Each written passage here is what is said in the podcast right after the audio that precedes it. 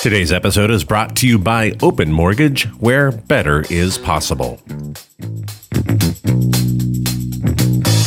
How an advisor's experience shapes their recommendations for home equity. One certified financial planner says reverse mortgages can solve many retirement challenges. And no, seniors are not downsizing in droves, and here's the impact. These are your top reverse mortgage news stories for the week of October 26th. You're listening to HECM World Weekly, the nation's only weekly podcast for the reverse mortgage professional. Welcome back. Your host Shannon Hicks here. And don't forget, we have a very spooky weekend coming up. So if you are going to have kids come up to your door, make sure you keep it safe. On to our first story. Reverse Mortgage Daily's Chris Clow reports how a financial advisor's experience actually influences their recommendations on home equity. The Academy for Home Equity and Financial Planning at the University of Illinois Urbana-Champaign recently conducted a survey of financial planners, and it does gauge their thoughts and their particular process when it comes to recommending what to do with home equity or reverse mortgages. The Academy received over 500 responses of their 26 question survey, and it gave a little bit of a better picture of just how financial professionals are looking at home equity or discussing or not discussing it with their clients.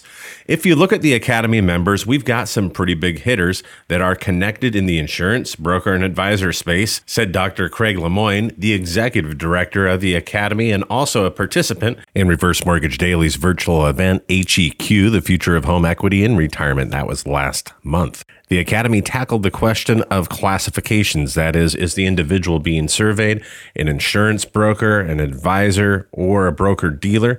And knowing that, then they move on to the first question. That question being, can you make home equity recommendations? Of that group, they found 13 participants who said, yeah, I'm prohibited, but I want to go ahead. Go ahead with a home equity recommendation. Lemoine said, What that tells us is that in the giving of advice, the idea of using reverse mortgages comes up in discussions about fueling income or fueling retirement. Just because they cannot sell a product does not mean that they cannot give advice about housing.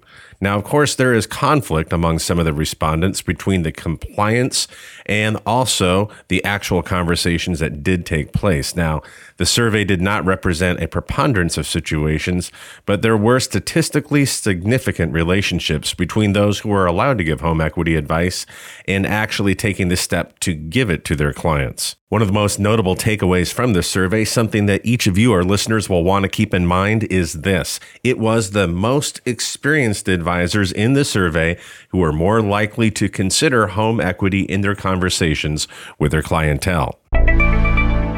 One certified financial planner says reverse mortgages can, in fact, solve many retirement challenges. This comes from the publication The Street, written by Doug Buchanan, and he is the CFP who made that very claim. 15 years ago, he writes, I was cynical of reverse mortgages as I was of annuities. With respect to annuities, I had the strong opinion that all annuities were bad. If this sounds vaguely familiar, then perhaps you have seen or heard one of Fisher Investments, Ken Fisher, saying, I hate annuities. It's oversimplification.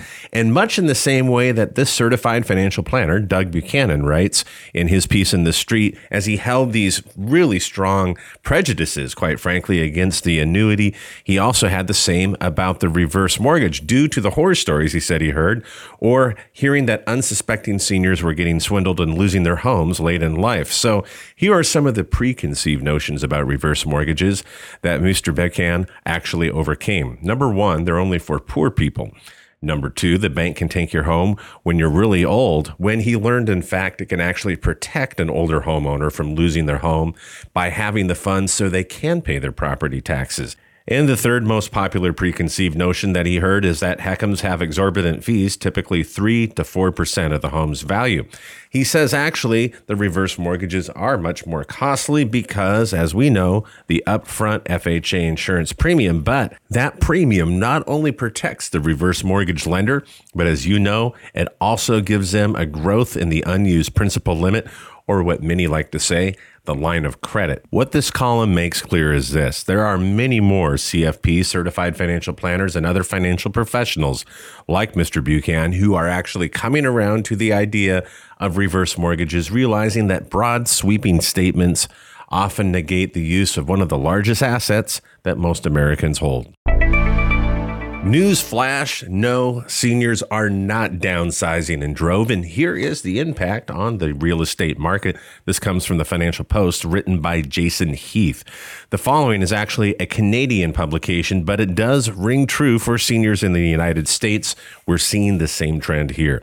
It says retirement community developers, for profit retirement homes, and aspiring young home buyers are all counting on the aging senior to downsize their homes. Of course, that opens up some inventory, but it should be noted that a recent survey by Ryerson's National Institute on Aging found that 91% of respondents would try to, quote, live safely and independently in their own home as long as possible. And that survey was conducted just last summer, so the findings could be influenced by the effect of the coronavirus pandemic. So, which group of seniors are more likely to actually right size, downsize, or just move? The survey found it was those who are separated, divorced, or widowed, suggesting that these unexpected life events are in fact triggers for moving in retirement, as opposed to proactively downsizing as part of an overall plan.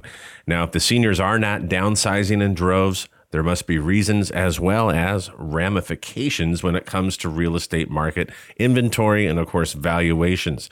Now, those who are used to borrowing their home's value during their working years could find that banks are less likely to lend money to you when you're retired. And foreclosing on your senior who cannot make their debt payments obviously exposes one to bad press and, of course, reputational risk. And that's something that banks want to avoid at all costs. A reverse mortgage may be an alternative, says the article, to a traditional mortgage or a line of credit for someone over the age of 55, which the Canadian program does allow homeowners that age and older to participate in their program.